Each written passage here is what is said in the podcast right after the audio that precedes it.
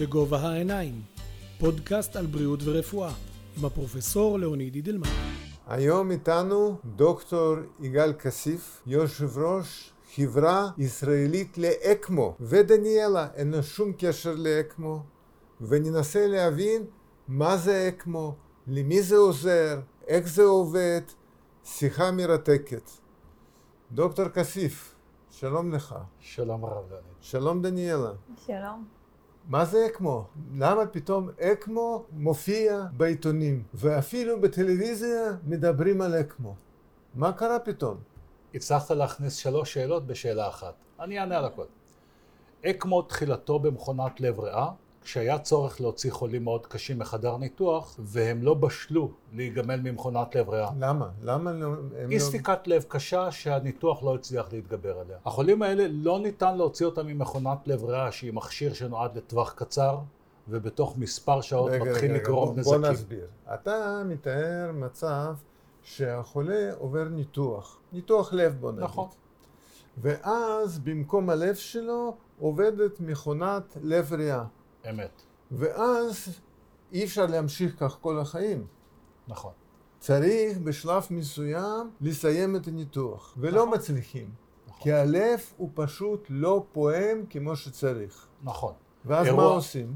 זה אירוע מאוד מאוד נדיר, לפני 40-50 שנה היה יותר שכיח, ואז בניסיון לאפשר לחולים האלה עוד מספר שעות או ימים של מנוחה ואז הלב יחזור לפעולתו, בתמיכה. בתמיכה, הצליחו להמציא מערכות פחות אגרסיביות ממכונת לב ריאה, שהצליחו להחזיק את החולים עוד ימים או שעות עד שהלב מתאושש. שמה המכונה הזאת עושה? זה האקמו. המכונה עושה כמו מכונת לב ריאה, לאלו שיודעים ולאלו שלא, לוקחת את כל הדם הלא מחומצן הוורידי של הגוף, שואבת אותו, מעבירה אותו דרך מחמצן שהוא דמוי ריאות, ומנוע שהוא בעצם מדמה את הלב, דוחף את הדם חזרה כשהוא מחומצן אל הגוף. זה האקמו. קיצורו של דבר, לוקח את כל דם הגוף, מחמצן, מאוורר, ומחזיר אותו אל הגוף, ראוי לשימוש. חמצון מחוץ לגוף.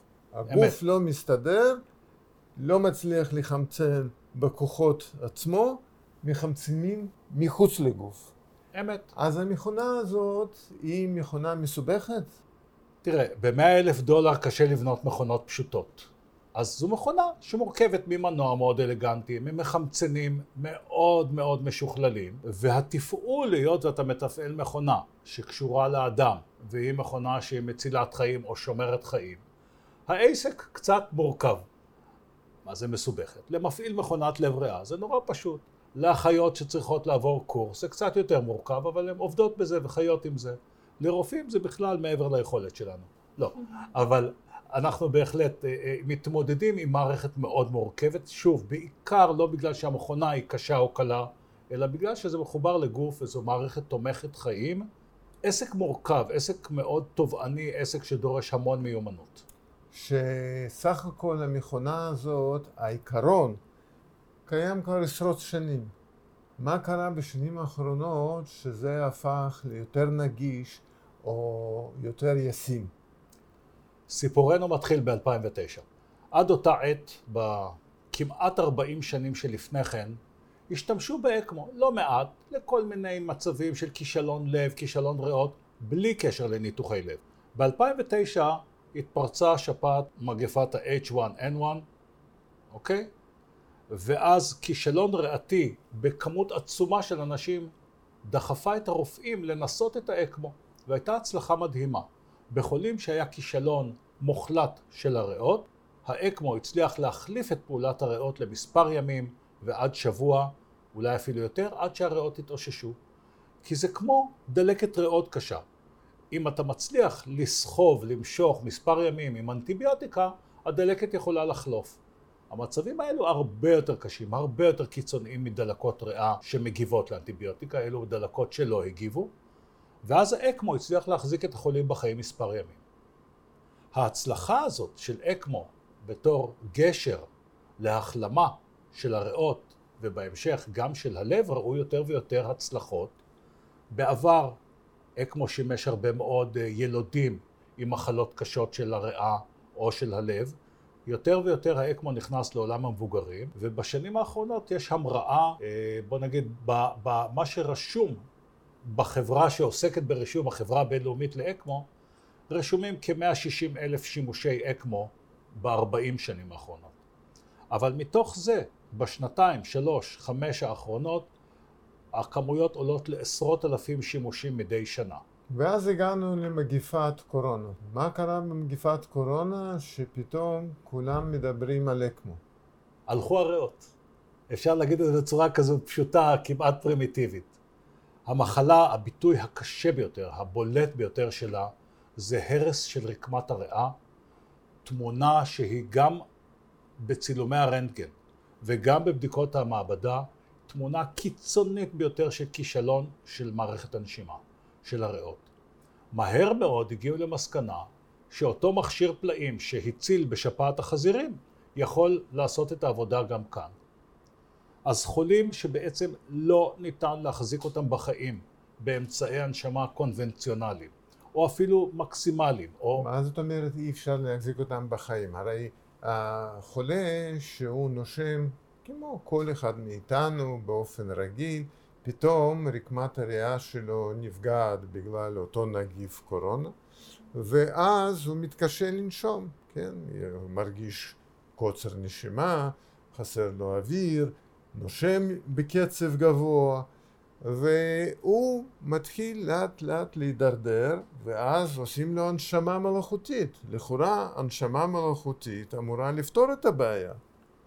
נכון, אבל ההנשמה נותנת את כל מה שאפשר לריאות כדי לעשות את עבודת החמצון והאוורור של הדם. הדם זורם עובר דרך הריאות, רקמת הריאה עם תמיכה של נשימה, עם תמיכה של אחוזי חמצן גבוהים, של לחץ גבוה, הריאות הן אלו שבסופו של דבר מחמצנות את הדם.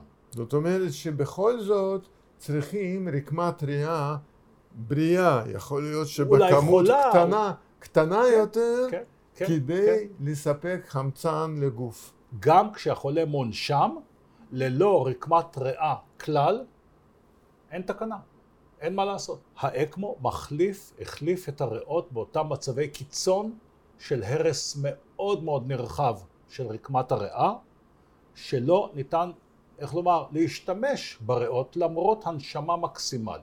אז מחברים את המטופל לאקמו, והוא מורדם, מונשם, או בשלב זה הוא יכול גם להסתובב.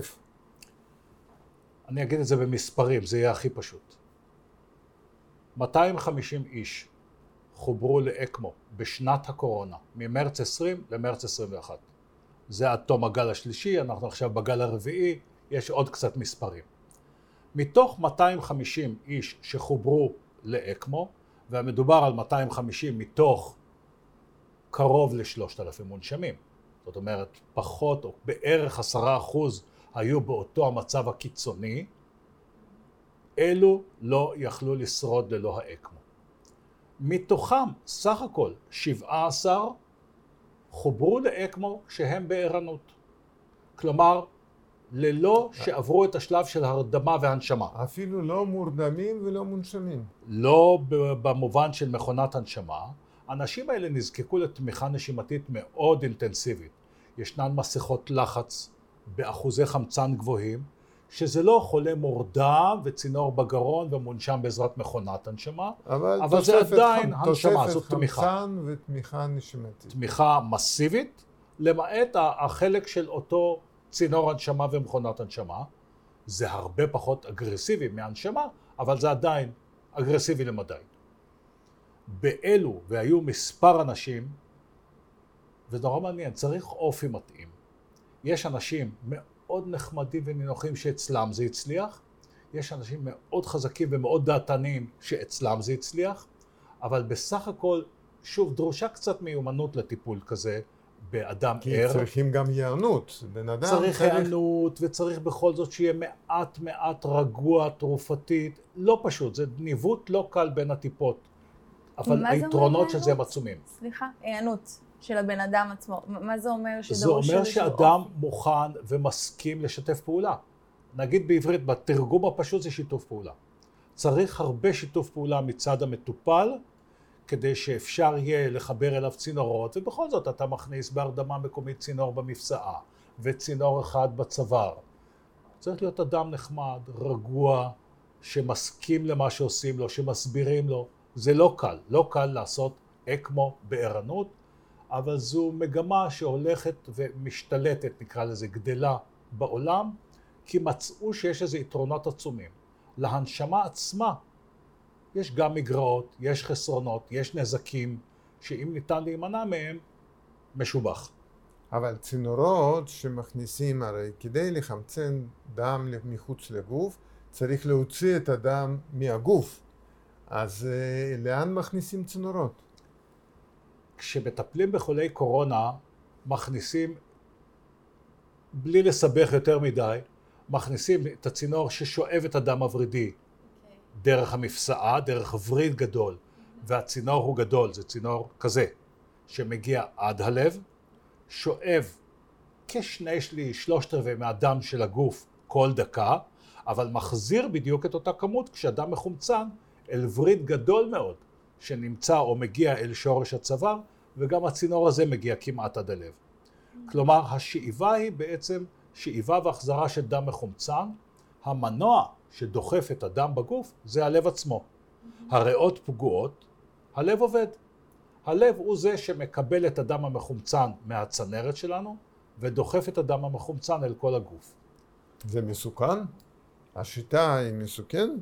לא מעט סכנות. לא מעט סכנות יש בעניין הזה, אבל אם תשאל על אה, צניחה מתא של טייס כשהמטוס נפגע, הייתי משווה את זה לזה שזה מסוכן באותו מידה.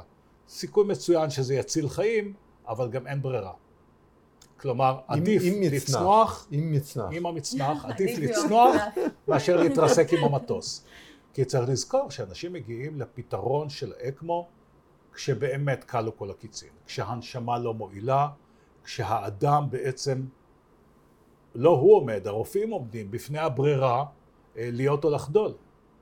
הצלנו מתוך ה-250 כמחצית. 120 איש בסופו של דבר נותרו בחיים.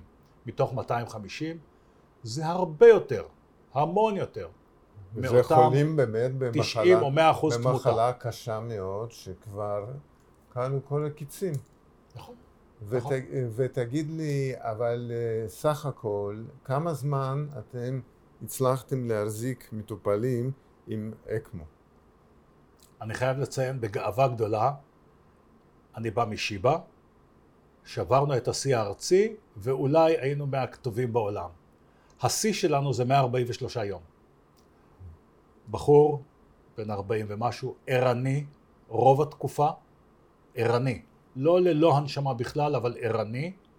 143 יום על אקמו, הוא היום בשיקום הנשימתי שלנו, בשיבא. זאת אומרת, כמעט חצי שנה על אקמו. ארבעה וחצי חודשים על האקמו.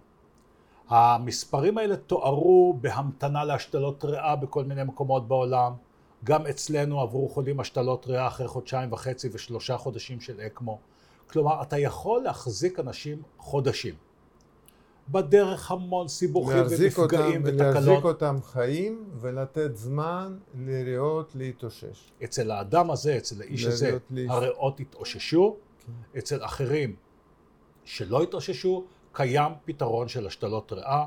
לא יכול להגיד שעשינו במסות שני חולים מוצלחים של השתלות ריאה אחרי אקמו, ועדיין חולים אחרים, חולים רבים, הגיעו לשיקום נשימתי והביתה במצב ממש טוב. אז איך גומלים אחר כך? בן אדם נמצא על אקמו שבועות, אפילו מספר חודשים, וסך הכל הגוף מתרגל שיש תמיכה מבחוץ, הוא גם לא צריך לעבוד קשה. אז מבחינה זו, איך מסיימים? איך גומלים אותו? איך מחזירים אותו לחיים רגילים? אמרת את מילת המפתח, גומלים. בכלל, בהמון מצבים ברפואה, בתמיכה קיצונית או בתמיכה פחות, הנושא של גמילה הדרגתית, נותנים לגוף לאט לאט לקבל מחדש את עבודת הנשימה. הריאות שבשלבים מסוימים אתה מקבל הוכחה.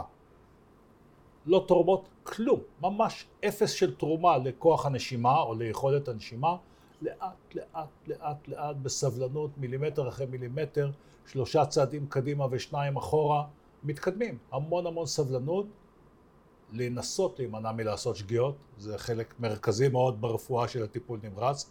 נדמה לי שפרופסור אידלמן יודע על מה אני מדבר. הנושא הזה של הליכה איטית, סבלנית, שגיאות כמה שיהיו יותר קטנות, כמה שפחות טעויות, ובסופו של דבר אתה מגיע לצד השני של המנהרה, בהרבה מאוד חולים. ואז הגוף בונה את עצמו מחדש, נותנים זמן לגוף להתאושש, לבנות נכון. רקמת ריאה, או להתנקות, מה... להתנקות מהמחלה, להחלים, אבל איברים אחרים בגוף הם מרגישים באותה מידה בנוח כשמקבלים חמצון מחוץ לגוף? לשאלת החמצון התשובה היא חד משמעית כן. לכליה, למוח, לעוד כל מיני איברים בגוף, אין שום עניין או התעניינות במהיכן מגיע הדם. מצינור סיליקון או מדרך הצנרת. העיקר שיגיע בכמות מספקת ומחומצן. מחומצן, עם כל חומרי המזון שהוא יודע להעביר. אלא מה? מבין הסיבוכים שבדרך, למשל זיהום. זיהום זה סכנת נפשות בטיפול נמרץ בכלל, וחולה עם כל כך הרבה צינורות והתערבות אנושית, הם חווים הרבה מאוד אירועי זיהום. גם אלו מכשולים או משברים שצריך לצלוח, ודווקא אותם איברים שאולי נהנים מאוד מאספקת דם מחומצן, מאוד מאוד סובלים מאירועי זיהום או מספר קטן של, של סיבוכים נוספים אה, ש, שיכולים להתרחש. אה, דימומים, מערכת הקרישה יכולה ונפגעת, המון המון המון משברים ו- ו- ו- וצרות שצריך לצלוח, ובסופו של דבר האנשים האלו, אם רק הריאות, אם הצלחת לשמור שרק הריאות הם היעד לטיפול, הם מחלימים. הם, הם, מה זה מחלימים? הם חוזרים לתפקוד מלא, תקין? בהחלט, בהחלט חבר'ה כן. שעושים ספורט, ש... ש... כן, כאילו זה, זה מדהים. לא בדקתי את היכולות בריצת מרתון. המדדים שלנו זה לאן הגיע החולה בסוף הדרך. אז יש איזו סטטיסטיקה. בסוף הדרך הטיפולית. סוף הדרך הטיפולית של האקמו. מתחילה הדרך החדשה, סוף הדרך. חיים חדשים. סוף הדרך, בסוף כולנו נגיע לאותו מקום. אבל אני מדבר על סוף הטיפול של האקמו, כן. אז גם פה בדקנו, ספרנו. כשליש מהחולים מגיעים בשלום הביתה ומתפקדים מלא. חלק קטן... חוזרים לתפקוד מלא. תפקוד מלא. שוב, לא בדקתי ספורט מאומץ, אבל תפקוד יומיומי תקין ומלא. חלק קטן מאוד, בסדרה מסוימת שבדקנו, אז זה ממש שלושה ארבעה אחוזים, עדיין אחרי חצי שנה נזקקים לטיפול בחמצן ביתי. אבל עדיין, חזרו הביתה. חזרו הביתה, ויש אה, חלק יותר גדול, שבעה שמונה אחוזים, שעדיין לא הגיעו אל ביתם בתום חצי שנה, אלא נמצאים במוסדות שיקום למיניהם. אז אלו אנשים שנפגעו, נפגעו חזק, אנחנו עוד לא יודעים לאן זה יגיע. אבל בסופו של דבר הרוב המכריע של חולים הגיעו בשלום לביתם. לא יכול להבטיח לגבי ההשתתפות שלהם באולימפיאדה הבאה, אבל בהחלט אנשים תפקודיים, נורמטיביים, יומיומיים. חזרו לשגרה. חזרו לשגרה היומיומית הרגילה. אז כן, בעצם בוודאי. זו פריצת דרך ובאמת אה, טיפול שפעם לא היה זמין והיום מציל הרבה אנשים הכי קשים, חולים קשים. איך אתה רואה את העתיד של השיטה הטיפולית הזאת? העתיד ובתפקידי ובתחום שבו אני חי מתחלק להמון גזרות ונגזרות. סתם לדוגמה, עשינו המון המון העברות בין בתי חולים. חולה נמצא בבית חולים פריפרי, צריך למשוך אותו לבית חולים מרכזי. בית חולים אחד למה, נפקע... למה? מאיזה סיבה? כי אין בכל היחידות בארץ אקמו. אין, לא בכל בית חולים נכון. יש יחידות אקמו. שנם... ו... אבל יש 12 בתי חולים, שזה משהו מטורף ברמה העולמית. בש... באנגליה כולה חמישה מרכזי אקמו. באנגליה בחמישה מרכזים רפואיים רק אפשר לעשות נכון. אקמו, במדינת ישראל אפשר 12 לעשות מרכזים. אקמו ב-12 מרכזים. נכון מאוד.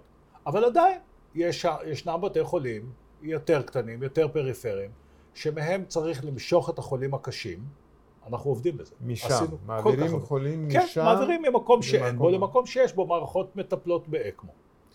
אז למשל, כדוגמה, כדי לקצר את זמני המעבר, כדי לשפר את, ה, את התנאים, אנחנו במשא ומתן עם חיל האוויר לעשות יכולת של הטסה.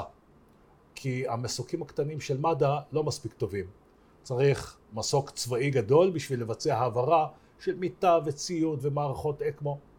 אז זה חלק מהעתיד. וצריכים גם מיומנות, לא נכון. רק בביצוע אקמו, אלא גם בהעברה של החולים. אז כן. לזה יש הרבה מאוד צוותים בארץ שמסוגלים היום להעביר כמעט כל בתי החולים, כמעט כל בתי החולים שיודעים לעבוד עם אקמו, מסוגלים להוציא צוות לחילוץ.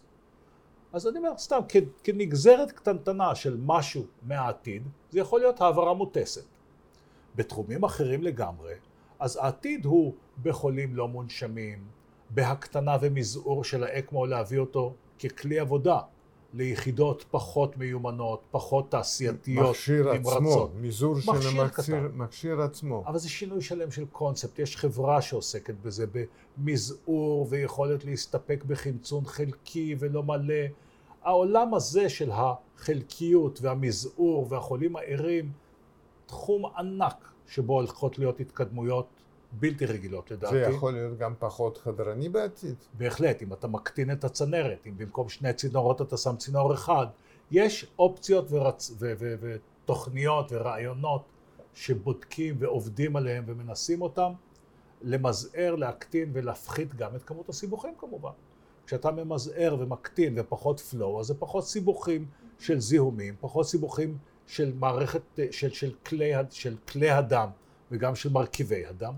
אלה תחומים שבהם הולכות התקדמויות, והכי חשוב, ההוכחה או העובדה שבכל המדינה אין אדם כמעט שלא שמע את המילה אקמו, ביחידות טיפול נמרץ יודעים יותר ויותר על היכולות, הולכים להתנסות, אנחנו הולכים להגדיל את כמות היחידות בארץ.